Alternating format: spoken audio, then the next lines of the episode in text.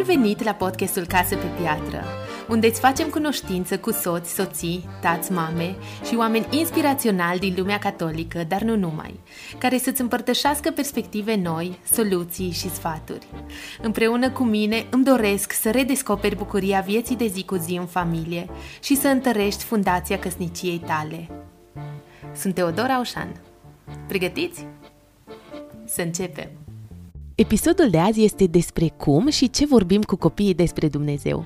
Cum îl propunem copiilor mici? Noi, părinții creștini sau bunicii, ne dorim să dăm copiilor o îndrumare în viața spirituală, dar adevărul e că suntem uneori stângaci când copiii încep să ne pună întrebări legate de Dumnezeu sau de biserică. Poate la rândul nostru am fost crescuți cu diferite imagini despre Dumnezeu, să credem că e pedepsitor sau de neînțeles sau poate nu s-a vorbit despre religie când eram mici. Toată ideea episodului a venit de la Cateheza Bunului Păstor, un program internațional pentru copii care împletește minunat filozofia Montessori cu credința catolică. Cateheza bunului păstor a pornit acum 40 de ani din Italia și s-a răspândit în toată lumea, în școli, organizații, biserici catolice și biserici ortodoxe, anglicane sau alte confesiuni. Acest program se ține și la Cluj, cred că în trei parohii și de când i-am dus pe copii acolo prima dată, am rămas profund mișcată de abordarea plină de respect și iubire și imaginea pe care o descoperă copiii acolo despre Dumnezeu. Cateheza e o continuă sursă de inspirație pentru mine și de aceea mi-am dorit foarte mult să povestim despre ea la podcast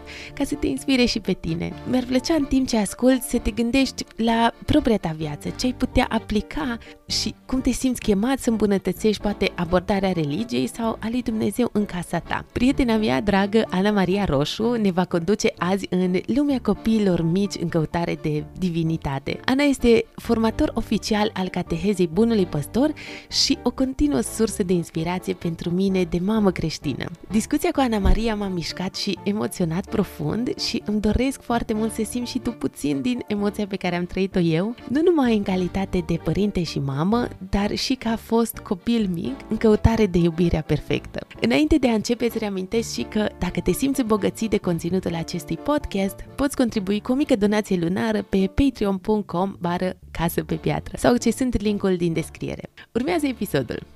Dragă mea Ana, ce bucuroasă sunt că ești și astăzi din nou alături de mine la podcast. Ai mai fost în episodul 24, Magnify 90, Parcurs spiritual pentru femei curajoase, episod pe care l-am publicat în februarie anul acesta și care a motivat multe femei, cel puțin din câte cunosc eu, să treacă la un alt nivel în viața de rugăciune. Deci dacă nu l-ai ascultat, neapărat să verifici episodul 24. Și Ana, bun venit a doua oră la podcast. Bun găsit! Mă bucur pentru că sunt aici împreună cu tine și eu mă bucur foarte mult și pentru cine nu a auzit episodul legat de Magnify, spune două cuvinte celor care nu te cunosc. Sunt Ana Maria Roșu și împreună cu soțul meu Cristi avem patru copii. În urmă cu cinci ani am uh, ales varianta de educație acasă și de atunci aceasta este slujba mea principală și pe lângă asta am așa încă doi mari piloni în, uh, în viața mea, cateheza și life coaching-ul, care cumva mă inspiră și îmi dau așa putere și, și viață. Zis că ai început cateheza... Da, cateheza bunului bunului păstor, am aflat de ea când Teodora,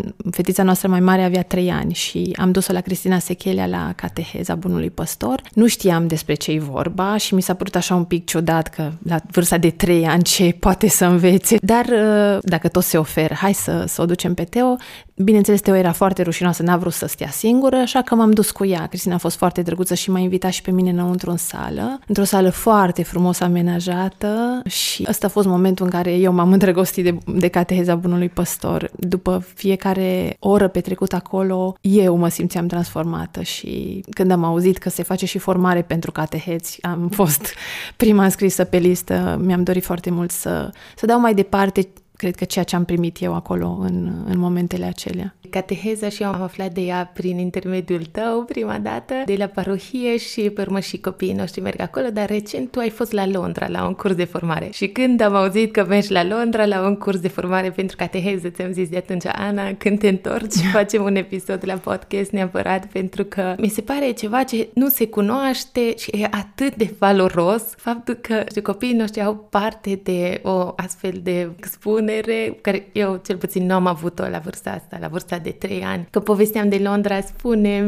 cum a fost, poate în două cuvinte, dacă vrei să împărtășești ceva din experiența asta. O verișoară de-a mea care a aflat că plec la cursul de cateheză, cumva a fost foarte impresionată. Zice, în religia noastră se organizează la noi în oraș și nu fac timp să mă duc ca să dedic timp. Și tu mergi până la Londra ca să, să înveți. Da, mă duc pentru că e ceva foarte valoros ce primesc acolo. Și am vrut să primesc formare și în următoarea etapă de 6-9 ani, pentru că pe cea de 3-6 ani am încheiat-o aici în România și formare pentru 6-9 ani nu se găsea aici în România și de asta am făcut efortul ăsta să ajung până acolo. E o cateheză care efectiv cumva te cucerește și cucerește nu numai copilul, ci și catehetul și inclusiv chiar voluntarii sau părinții care, care sunt acolo pleacă transformați. Cumva merită tot efortul. O cateheză în uh, metoda Montessori, ceea ce presupune crearea unui, unor materiale pentru fiecare prezentare pe care eu o prezint copiilor. Sala în care se desfășoară această cateheză e una specială, se numește Atrium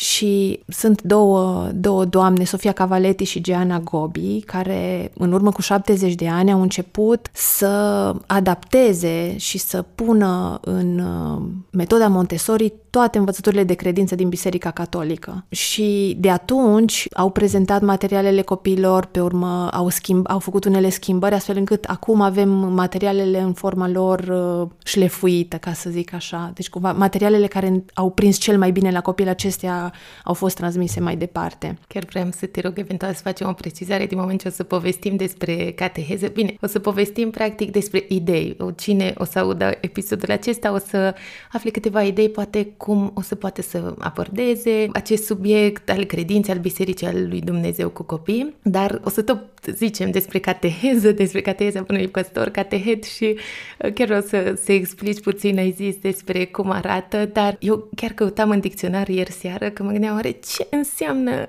ce înseamnă cateheză? Și găsisem faptul că e... Cateheză înseamnă împărtășirea învățăturii creștine prin procesul de învățare, expunerea principiilor religiei creștine, practic de la catehism, nu? Da, Vine de da. la cuvântul catehism, catehismul Bisericii Catolice, carte care cuprinde aceste principii. Mi se pare cumva de folos de, de zis de la început. E foarte impresionant ce ați organizat voi la Sumeșeni, la parohia Sumeșeni, atriumul de care ziceai, când intri acolo, e ca și o lume a copiilor mici.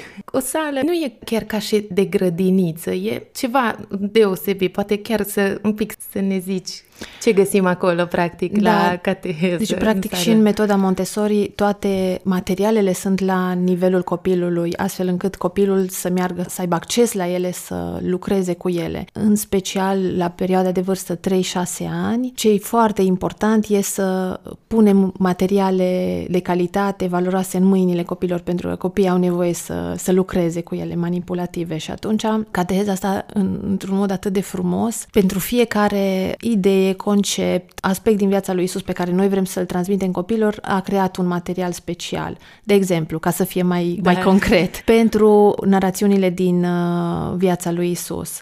Avem, începem cu buna vestire și avem Casa Mariei, făcut așa în miniatură din lemn, o mică figurină cu îngerul, avem uh, o mică figurină cu Maria și o cărticică în care e scris textul Evangheliei referitor la această întâmplare. La fel cu toate narațiunile, cu scena nașterii, cu vizita Mariei la Elisabeta, la fel. Parabola bunului păstor, care se află în centru sălii, pentru că e elementul esențial din uh, perioada asta de vârstă. Avem așa staulul făcut frumos din lemn, bunul păstor, oițele, pe care copiii le mută efectiv în, în timp ce catehetul sau adultul citește parabola. Pentru ei e de fapt o joacă, pentru noi, da, e un fel de învățare, dar ei merg și își aleg un material cu care lucrează. Marc cred că la un moment dat, chiar când a început, el doar la bunul păstor, ții minte? Da.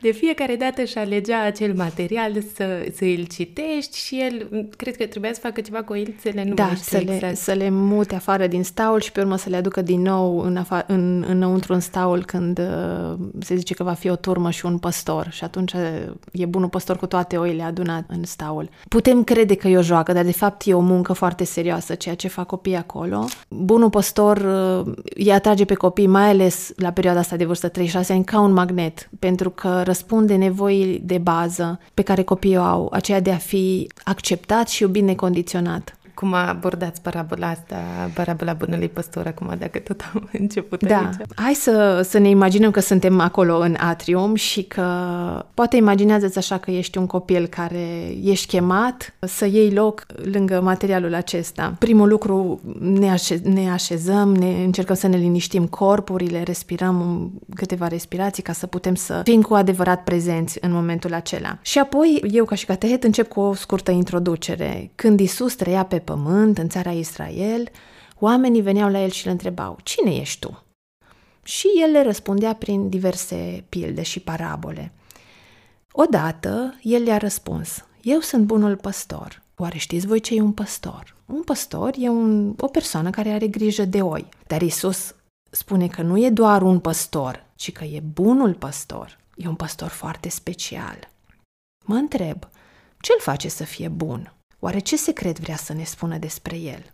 Hai să ascultăm cu atenție. Și ăsta e momentul în care eu aprind lumânarea și pe urmă citesc efectiv uh, textul scripturii, care nu e adaptat, făcut cu cuvinte ușoare, pentru că avem încredere că copilul poate să înțeleagă și cuvintele pe care nu le cunoaște le explicăm. Pentru copiii de vârsta asta de 3-6 ani sunt uh, scoase intenționat versetele în care apare lupul și mâna angajată, omul angajat, tocmai pentru că vrem să le dăm ocazia să exploreze și să se bucure din plin de relația cu bunul păstor, înainte de a adăuga episodul dramatic cu lupul, pentru că asta le-ar fura, adică le-ar fura atenția și uh-huh. n-ar mai putea să experimenteze bucuria asta de a fi chemat pe nume și de a fi prețuit și iubit cu adevărat. Și pe urmă îi întreb pe copii, ce ați văzut?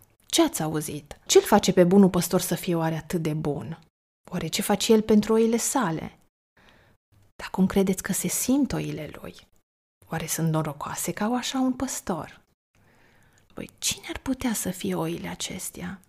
Sau oare cine e bunul păstor? Și pe urmă le spun, puteți să veniți să lucrați cu materialul de câte ori îl vedeți că e liber. Asta e o altă regulă pe care noi avem la cateheză, că poți să lucrezi cu un material dacă îl vezi că e liber. Dacă cineva lucrează cu materialul respectiv, poți să ceri permisiunea să te uiți cum lucrează copilul și să aștepți până când uh, materialul e din nou liber. Pentru că la vârsta de 3-6 ani copiii sunt foarte așa centrați pe sine și atunci respectăm cumva nevoia asta de a fi ei cu material materialul și în momentul în care îi pus la loc, asta e cumva o limită pe care o sădim. Mi se pare atât de frumos. Deci, ce ziceai tu? Și acum, când ai zis de bună păstor, așa mă emoționează ca și adult să aud într-un astfel propusă Evanghelia și de fiecare dată eram atât de încântată când veneam cu Marca, stăteam și eu și mai auzeam ce făceați voi și ziceam, wow, cât de frumoase lucrări învață acolo și, și pe limbajul lor. Mulțumesc că ai împărtășit semnificația pildei astea. Asta mi se pare un punct foarte bun ce ai zis tu, ce noi nu suntem neapărat conștienți de faptul că la vârsta asta poate ar trebui să-i ferim de, nu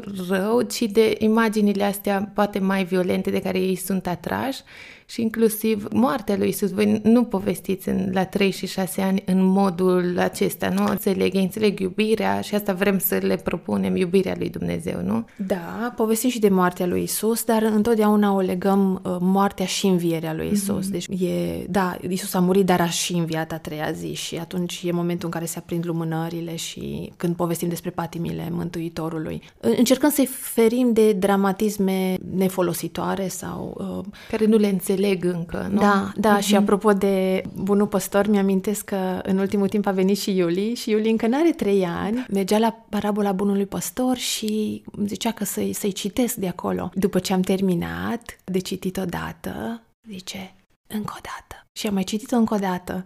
Și pe urmă, încă o dată. Deci, cumva, de trei ori am avut răbdare și cumva de la și, ea a venit dorința avut... asta. Să... Wow, da. Deci pe mine m-a umplut de bucurie să, să văd că ea îmi cere încă o dată. Deci cumva așa nu, nu se mai sătura de... Dar atmosfera care o creezi la cateheză mi se pare că ne poate inspira pe noi părinții pentru că ce ai zis tu, respectul ăsta, lucrezi cu un material, după aia îl pui înapoi, dar și la momentul final de rugăciune, pentru că după ce copiii practic lucrează cu materiale, aveți un moment de rugăciune, nu? Da. Și țin minte tot așa, Iulia micuță, 2 ani, cred că era și mai mică, ea fiind cu frățiorul mai mare, aveam momentul de rugăciune și nu ai trecut peste ea. Și Iulia tăcea, normal, că nu zicea nimic și ai așteptat. Și ai întrebat-o, ești gata? Ții minte, atâta de mult m-a impresionat că și a zis da, e gata și eu nu fac asta acasă, dar după aia am făcut. Acum se roagă și Iulia. Ce vreau să zic pentru cei mai sceptici sau critici și care poate aud aceste cuvinte, ce se întâmplă mi se pare că absorbim oarecum și mesajele din mass media, faptul că educația religioasă e oarecum periculoasă, îndoctrinează copiii, asta, asta auzim. Mi se pare că fără să vrem, uneori preluăm mesajul ăsta și de fapt chiar și creștini fiind, nu mai știm noi cum ar trebui să punem problema, noi cum ar trebui să vorbim copiilor despre Dumnezeu. Dar cred că în primul rând trebuie să dăm pasul în spate și să vedem de ce să vorbim copiilor despre Dumnezeu. Mie cel puțin mi-a plăcut foarte mult Părintele Langa la episodul despre botez, a zis că noi, practic, ce avem mai de preț să dăm copiilor noștri? Noi, dacă pe noi ne-a ajutat foarte mult credința, biserica, atunci noi asta vrem să oferim copiilor noștri, vrem să le oferim o comoară pentru restul vieții. Nu știu care e perspectiva ta. Mi-am notat un, uh, un citat din Evangeliul Vite a suveranului pontif Ioan Paul al II-lea despre valoarea vieții umane. Aici am găsit mission statementul, misiunea noastră ca părinți prin cuvânt și exemplu, în relațiile și alegerile de fiecare zi și prin gesturi și semne concrete, părinții își inițiază copiii la libertatea autentică, ce se realizează în dăruirea sinceră de sine și cultivă în ei respectul față de celălalt.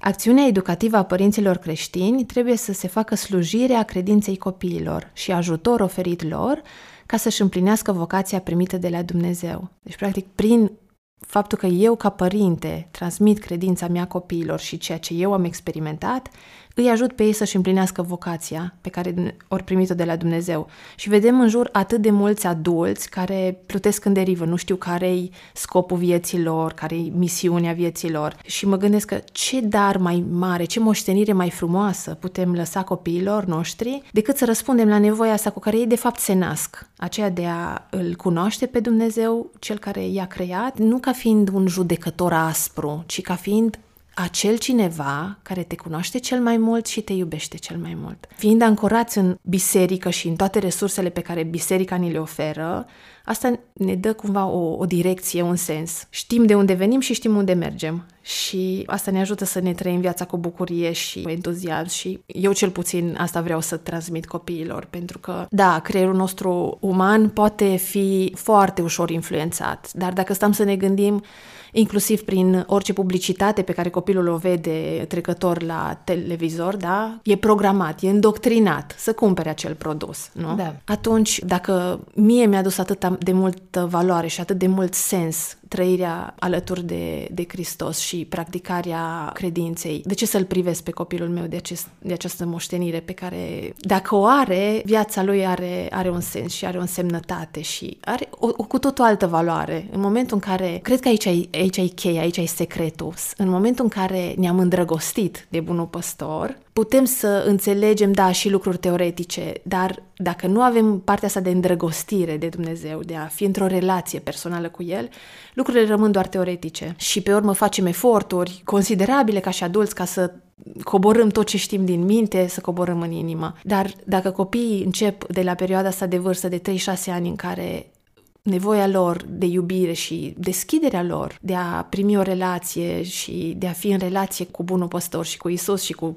cu părinții e cumva deschiderea maximă. Profităm de, de o poartă deschisă către sufletul lor. Ce ai zis? Mi se pare extraordinar de important că noi trebuie să întoarcem cumva oglinda înapoi către noi, să vedem și noi, cât de importantă e credința pentru noi, să ne evaluăm și noi credința noastră, dar în același timp asta ar putea fi o ispită, păi, na, dacă eu nu sunt creștin perfect, atunci ce să ofer copilului? Mă gândeam, mă gândeam la lucrul ăsta că totuși, uite, de exemplu, poate eu nu știu să gătesc foarte multe alimente, nu înseamnă că nu-i dau hrană copilului sau poate n-am ajuns la perfecțiunea asta culinară, dar sau să mâncăm sănătos într totul, dar cu toate astea îl hrănesc pe copil cum știu. Și asta mi se pare că de fapt e și credința sau educația într-un fel a credinței în familie și ei oricum ne văd pe noi, ce ai zis și tu. Ei se uită la, la părinți într-un fel ca și la Dumnezeu. Așa uh, îl înțeleg ei pe Dumnezeu prin acțiunile părinților. Da, e, o, e un mare privilegiu pe care Dumnezeu ni-l, ni-l încredințează odată că suntem co-creatori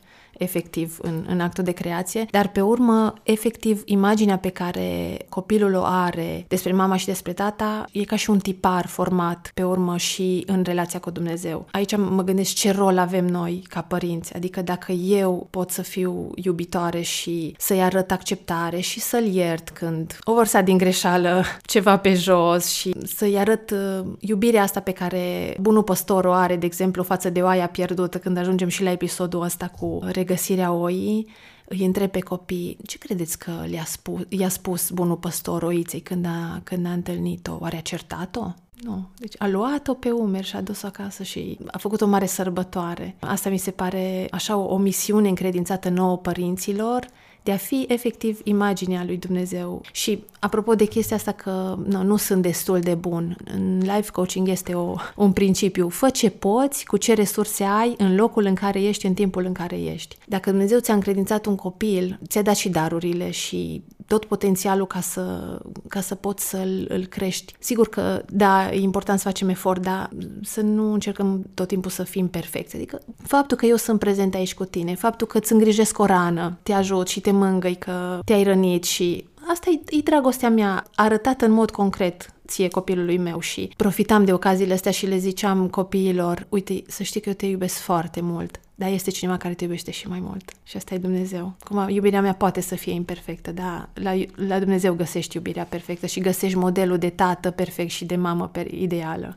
Mergând cumva înapoi la DC-ul acesta, ce m-a inspirat foarte mult pe mine când te-am cunoscut și am văzut asta, asta la tine, am văzut și la Cristina Sechelea, faptul că ai făcut efortul acesta câteodată uriaș de a căuta și găsi resurse catolice și sunt atât de multe totuși resurse foarte, foarte frumoase în limba română, traduse de frații noștri ori uh, evanghelii sau baptiști, protestanți. Cu toate astea e diferit și aș vrea un pic să, să zici de ce ai ales asta și cum vezi practic diferența aceasta. Cred că ce, ce mă atrage pe mine cel mai mult la, la Biserica Catolică ar fi accesul la sacramente și în special spovada și uh, Sfânta Euharistie. Văzând impactul pe care aceste două sacramente îl au în viața mea de zi cu zi, clar a fost un lucru pe care eu vreau să-l dau mai departe. Efectiv, deci ți-am zis că m-am îndrăgostit de cateheza asta, pentru că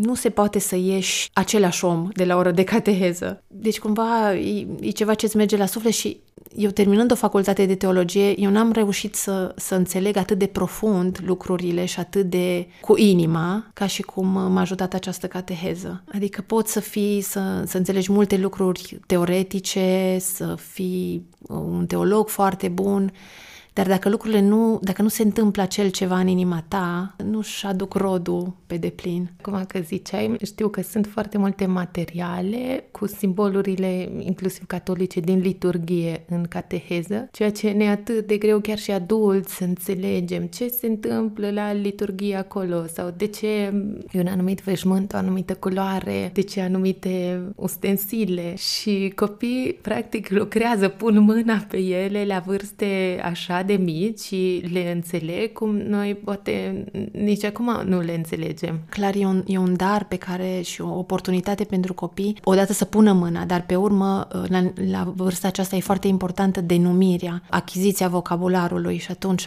le spunem copilul, acesta este discul, acesta este potirul, acesta este crucifixul, acestea sunt lumânările. Mergem efectiv pe lecția în trei pași din metoda Montessori, în care în primul pas arăt, acesta este discul, este farfuria specială pe care este pusă pâinea, care mai pe urmă va deveni trupul Mântuitorului. Acesta este potirul, este un pahar special care conține vinul, care pe urmă va deveni sângele Mântuitorului. Și pe urmă pasul al doilea este, care se întâmplă lecția următoare sau peste două săptămâni. Copilul așează altarul și eu mă duc frumos lângă el și îl întreb, arată-mi discul, arată-mi potirul. Deci el doar să-mi arate. Și pe urmă, după ce mai trece încă câtva timp și copilul iarăși lucrează cu materialul, îl întreb ce este acesta? Și el trebuie să, să dea denumirea. acesta este disc. Pentru că e, e mai greu să, să găsești tu limba. Prima dată e ușor să ți se spună, să fie clar conceptele, pe urmă să areți, uh, e, e iarăși o, următorul pas, iar în momentul în care tu ești capabil să denumești, atunci tu cumva stăpânești și noțiunea respectivă. Și da, e, e impresionant cum uh, copiii la vârsta asta știu de ce preotul poartă culoarea roșie și când o par, poartă, de ce fața de masă e de culoare albă acum și când se pune fața de masă de culoare roșie. Și sunt lucruri pe care poate mulți adulți nu, nu le știu și copii de 3 ani uh, pot să le învețe, cum ai zis tu, ca printr-o joacă, dar de fapt e o muncă foarte serioasă pe care eu o fac de a se zidi, de a se zidi sufletește.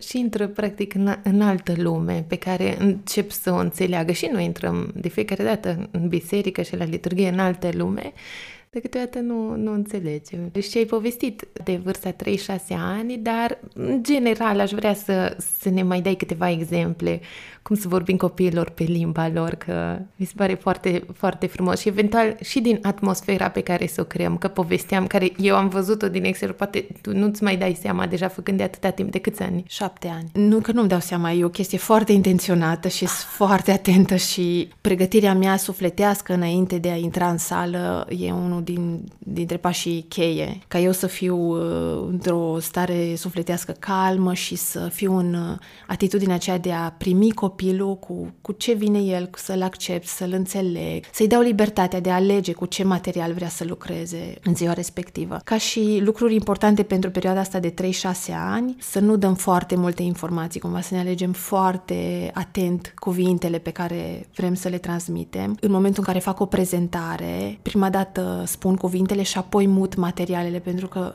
copilul la vârsta asta are dificultăți să, și să asculte și să urmărească. Și atunci prima dată citesc, apoi mut oițele și îl mut pe bunul păstor, apoi iarăși mai citesc un pic, iarăși fac pauză și mut. Copiii au nevoie de multă mișcare și iarăși e nevoie asta de ordine în care să știe că materialul cu buna vestire se află la raftul acesta, materialul cu parabola luatului se află la raftul acesta și avem lingurița pentru făină, lingurița pentru drojdie, lingurița pentru amestecat, deci cumva avem un jeton cu rețeta și cu pașii de urmat. Toate secvențele, efectiv și pentru lucru cu un material, sunt gândite astfel încât să creeze conexiuni noi în creierul copilului și să poată să, să ducă un lucru de la început până la sfârșit, inclusiv până la spălatul ustensilelor cu care a lucrat atunci cumva e un, un ciclu complet pe care copilul îl realizează. Pe urmă am mai zis și de achiziția limbajului, copiii au nevoie să fie denumite, cumva e o foame. De, asta, de multe ori copiii ne întreabă, asta ce e, asta ce e?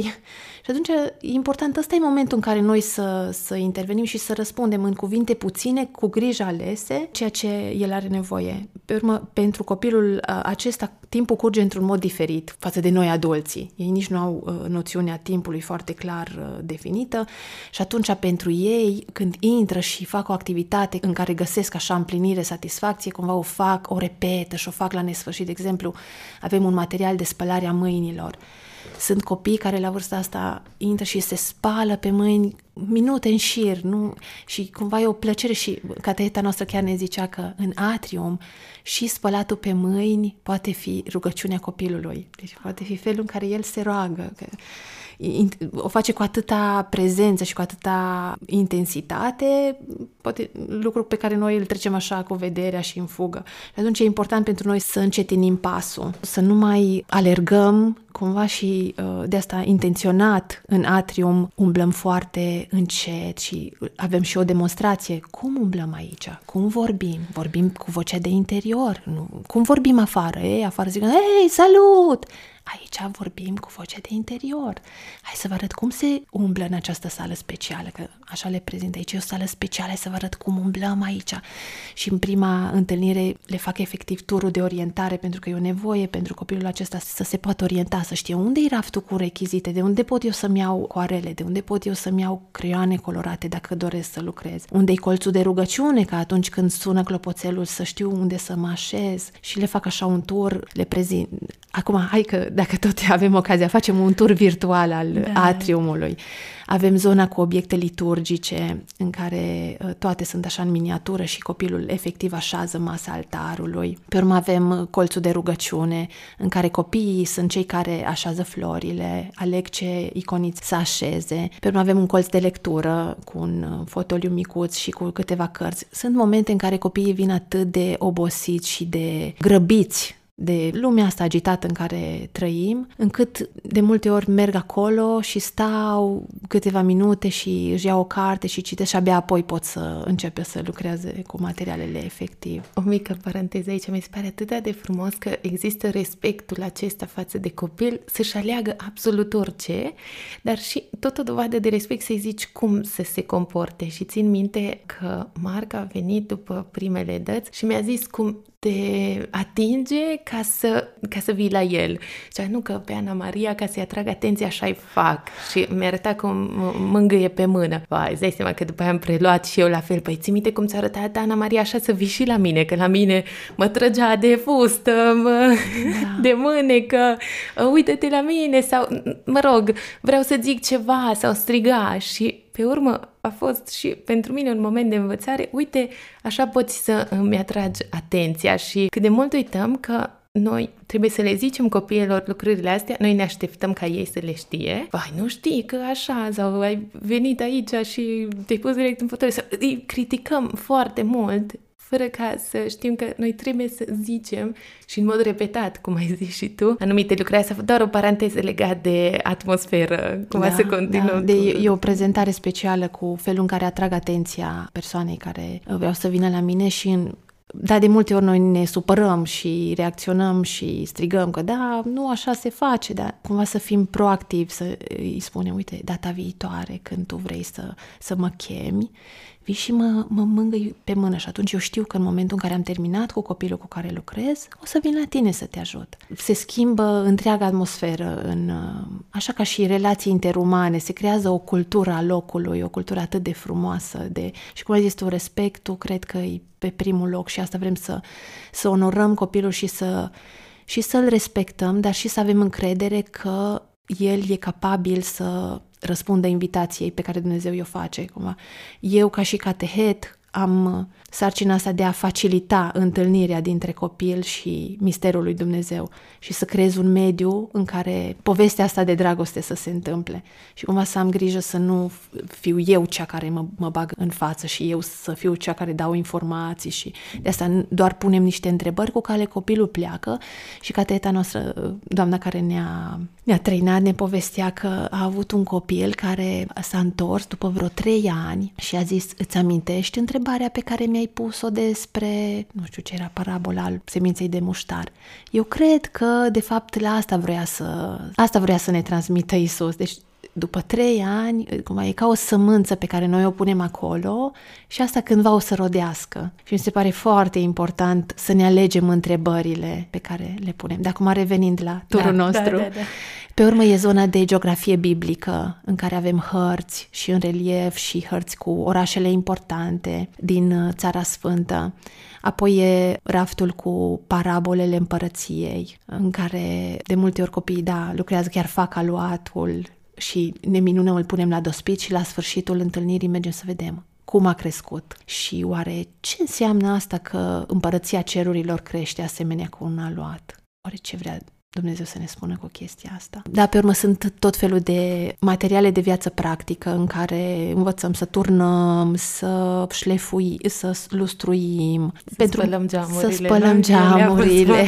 Cântată să da. spele geamurile. Da, da, da, da, să turnăm dintr-un vas în altul, să sortăm diverse obiecte, să le cate gorisim. Așa, pe urmă sunt narațiunile din viața lui Isus, în care sunt prezentate așa, fiecare are diorama, căsuța în miniatură și personajele, cutia cu personaje și carticica. Și mai e un colț special, colțul cu uh, botezul are un, un loc special și încă de la această vârstă, de la 3-6 ani, uh, ne amintim. Cum vă amintiți? Oare ați fost voi la vreun botez sau vreun botez de al fraților sau de al prietenilor? Ce făcea părintele? Și luăm fiecare gest în parte și vedem ce, ce vrea să însemne. De ce preotul face o cruce mică pe fruntea bebelușului? De ce îl unge cu uleiul sfințit? Practic fiecare gest are o însemnătate aparte și fiecare, iarăși, fiecare obiect care e folosit la botez are o denumire și li se spune uh, denumirea copiilor și pe urmă copiii chiar lucrează cu materialul acesta și rostesc chiar formula de botez. Practic sunt lucruri care pe urmă, în, și pentru mine, după ce am, uh, am asistat la o prezentare a botezului, cumva lucrurile fac sens chiar, și după ce mergi în viața reală și participi la un botez, îți vin în minte toate ideile astea nu toată lumea are posibilitatea. Noi suntem cumva binecuvântați că avem această cateheză la Cluj. Dar și în familie un pic se poate clădi acest, uh, măcar la momentul de rugăciune al familiei, nu știu, zine alte idei sau altă parabolă explicată, poate cea cu vița de vie de la următor, o, următoarea grupă de vârstă. Da, acasă cred că foarte ușor s-ar putea uh, o măsuță mică sau un taburet și copilul să fie cel care așează lucrurile. Deci cumva noi să-i punem la dispoziție materiale necesare, poate o față de masă micuță, niște iconițe, o lumânare, o pernuță pe care să îngenuncheze și cumva să, fac, să facem din timpul acesta de rugăciune în familie ceva special, în care să creăm o atmosferă frumoasă, în care la sfârșit poate copilul să aibă ocazia să stingă lumânarea sau să aleagă el ce iconiță să pună, ce cântec să cântăm. Deja cu, cu copiii mai mari, uh, de 6-9 ani, ei sunt cei care fac structura uh, timpului de rugăciune, ei sunt cei care aleg textul de citit din Biblie, ce cântecele o să cântăm, ce intenții de rugăciune efectiv le scriu pe niște bilețele și le punem într-o cutiuță. Ei sunt uh, maestri de ceremonie pentru partea asta de rugăciune. Și da, sunt care știu să cânte la instrumente, pot să-și aducă să cânte la instrumente și fiecare să fie valorizat și văzut cu ce nevoie are de rugăciune, poate pentru, foarte mult se roagă pentru colegilor, deja la, la vârsta de 6-9 ani colegii devin foarte importanți și e etapa în care socializarea devine o nevoie stringentă, tocmai pentru a veni în, în sprijinul copilului de 6-9 ani, în centrul catehezei e parabola vița, viței de vie, viței cele adevărate. Să zici un pic despre ce vorba pentru cine nu știe în parabola viței de vie? Da, e parabola în care Isus zice, eu sunt vița, voi sunteți mlădițele. Dacă rămâneți în mine, veți aduce rod bogat. Medităm iarăși la, la momentul ăsta uh, cum noi rămânem conectați la, la vița cea adevărată care e Isus Hristos și cum vierul, care e Dumnezeu, uh, vine și taie vițele care sunt uscate, care nu aduc rod, tocmai pentru a îngriji via. Așa și întrebările pe care ni le punem, uh, la, mai ales la primirea sacramentului spovezii, e cum am răspuns eu uh, invitației uh, de iubire a bunului păstor, cum am răspuns eu la iubirea lui, dacă am ales să rămân în viță, ce, ce fapte, faptele pe care eu am ales să le fac mi-au adus viață, m-au făcut să fiu roditoare? Sau, din potrivă, a, a fost ceva ce m-a blocat ca seva aceasta să curgă prin, uh, prin viața mea, prin viața mea. Când o persoană alege să facă ceva ce nu-i dă viață, ceva ce nu e bine, biserica totuși are un remediu pentru asta, care e spovada. Vierul de fapt vrea ca vița să fie sănătoasă, să dea un rod bogat. Cum arată oare o viață trăită din abundență când planta e sănătoasă? Și astea sunt niște întrebări pe care le medităm și la care ne gândim. Deja la la vârsta asta de 6-9 ani copiii au nevoie să lucreze în echipă și atunci cam toate materialele așa le, le gândim să lucreze în echipă cu cineva. Poate un copil care e mai mare și știe bine să citească, citește, parabola celălalt mută figurinele sau avem, lucrăm foarte mult cu axa timpului. Avem la fetucea care e o panglică lungă, lungă, lungă pe care o întindem în atrium și pe axa aceasta a timpului punem momentele importante, creația, momentul cu salvarea în care Isus Hristos a venit să ne răscumpere și momentul cu parusia, cu a doua venire. Și pe urmă, mereu când uh, citim o parabolă sau când vorbim despre creație sau inclusiv momentul prezent, ne gândim unde am pune pe axa timpului momentul respectiv. Pentru că e foarte important pentru copilul de vârsta asta să știe el unde se poziționează în istoria mântuirii și pe urmă ajungem la momentul prezent în care e pus efectiv simbolul unei pagini albe. Pentru că, le zicem copiilor, în fiecare zi Dumnezeu ne dă o pagină albă pe care noi să scriem viața noastră. Ce alegem să scriem pe pagina asta albă? Și e o, e o decizie pe care în fiecare zi eu o iau ce aleg să scriu astăzi pe pagina vieții mele. Mi se pare atât de inspirațional. Mi se pare extraordinar și faptul că există la Cluj și ce ziceai că a zis verișoara ta, că ai mers la, la Londra pentru asta și când mă gândesc că și cateheza aceasta nu e o slujbă plătită pentru tine, e 100% voluntariat, ceea ce faci pentru copilașii noștri și chiar mă gândeam dacă cineva vrea să afle mai multe, știu că acum, practic, e sunt foarte mulți copilași înscriși și ce ar fi mai mare nevoie ar fi de mai mulți cateheți care să facă ce voi faceți aici la Cluj și unde ar putea, dacă cineva simte chemarea să învețe cum să fii catehet pentru uh, cateheza bunului păstor, ce pași poate să facă. Da, cursurile se desfășoară doar în limba engleză. Când a fost în România am avut și traducere, dar mai multe informații se pot găsi pe site-ul KGS USA, deci Catechesis of Good Shepherd USA.org. Și acolo sunt uh, și podcasturi înregistrate, sunt pentru noi ca și cateheți avem fiecare material în parte, cum se realizează, cu dimensiuni, efectiv, câți centimetri trebuie să aibă staulul, cât, ce modele pentru oițe, deci cumva toate resursele necesare pentru a începe un atrium. Sigur că e o muncă imensă de crearea materialului și ideal ar fi să fie o echipă dintr-o parohie care să, să muncească pentru realizarea materialelor, dar da, sunt, sunt parohii în, în Europa care, în care s-au strâns mai multe mame care efectiv au fost atinse de, de metoda aceasta și au pus umăr de la umăr și merg la formare și formările astea nu sunt doar așa lucruri intelectuale și chestii pe care să le bifezi sunt efectiv ca o reculegere pentru persoana care merge și e un drum pe care și noi ca și cateheți îl facem. Și dacă ar fi un singur lucru care să-l ținem minte când vorbim cu copiii noștri despre Dumnezeu, poate inspirați de, de cateheza Bunului Păstor, care ar fi? Cred că cel mai important ar fi să avem în vedere faptul că credința noastră e răspunsul la invitația pe care Dumnezeu ne-o face. Practic e o relație, nu, nu e un set de reguli, nu e ceva care să bifez că am făcut, n-am făcut. E re, efectiv relația mea și atâta iubire cât mi-a dat Dumnezeu, cum, cum răspund eu la această mare iubire? Cred că pot, putem face asta uh, mai ales noi ca părinți, având în cumva în grijă să avem un, un atașament sigur cu copiii și un atașament pe care, o relație solidă pe care copilul să se poată baza. Cumva asta e, uh, cred că cel mai mare bine pe care îl putem face copilului, pentru că apoi, uh, dacă relația cu noi e una sigură și una de încredere și una în care să se simtă validat și apreciat pentru eforturile pe care el le face, automat e mult mai ușor să-l percep și pe Dumnezeu ca un tată iubitor. La final știi că eu pun cele două întrebări.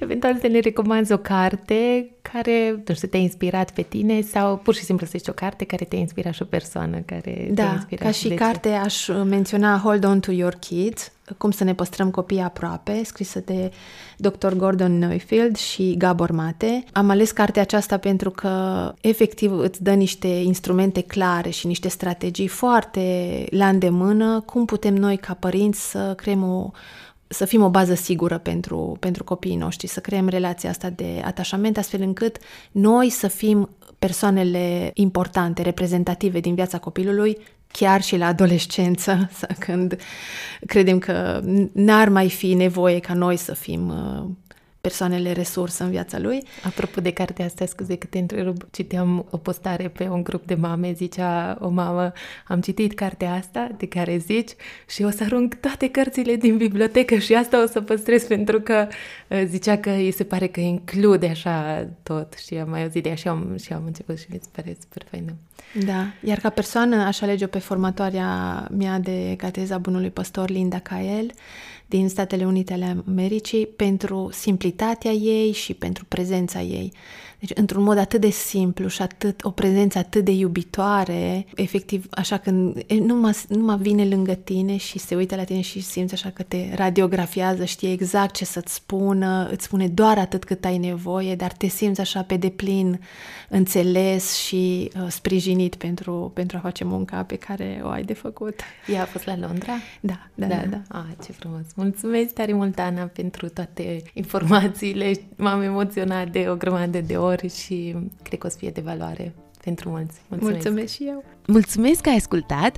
Dacă îți place acest podcast și simți că te îmbogățește și te ajută, poți contribui și cu o mică donație lunară pe patreon.com slash casă pe piatră sau accesând linkul de Patreon din descrierea fiecărui episod. Apreciem și susținerea financiară pentru că ne ajută să creștem sau să mai cumpărăm aparatură și altele. Nu uita și de simplul like și subscribe oriunde urmărești acest podcast, ajută foarte mult ca și alții să afle de casă pe piatră. Sunt Teodora Aușan, ne auzim data viitoare!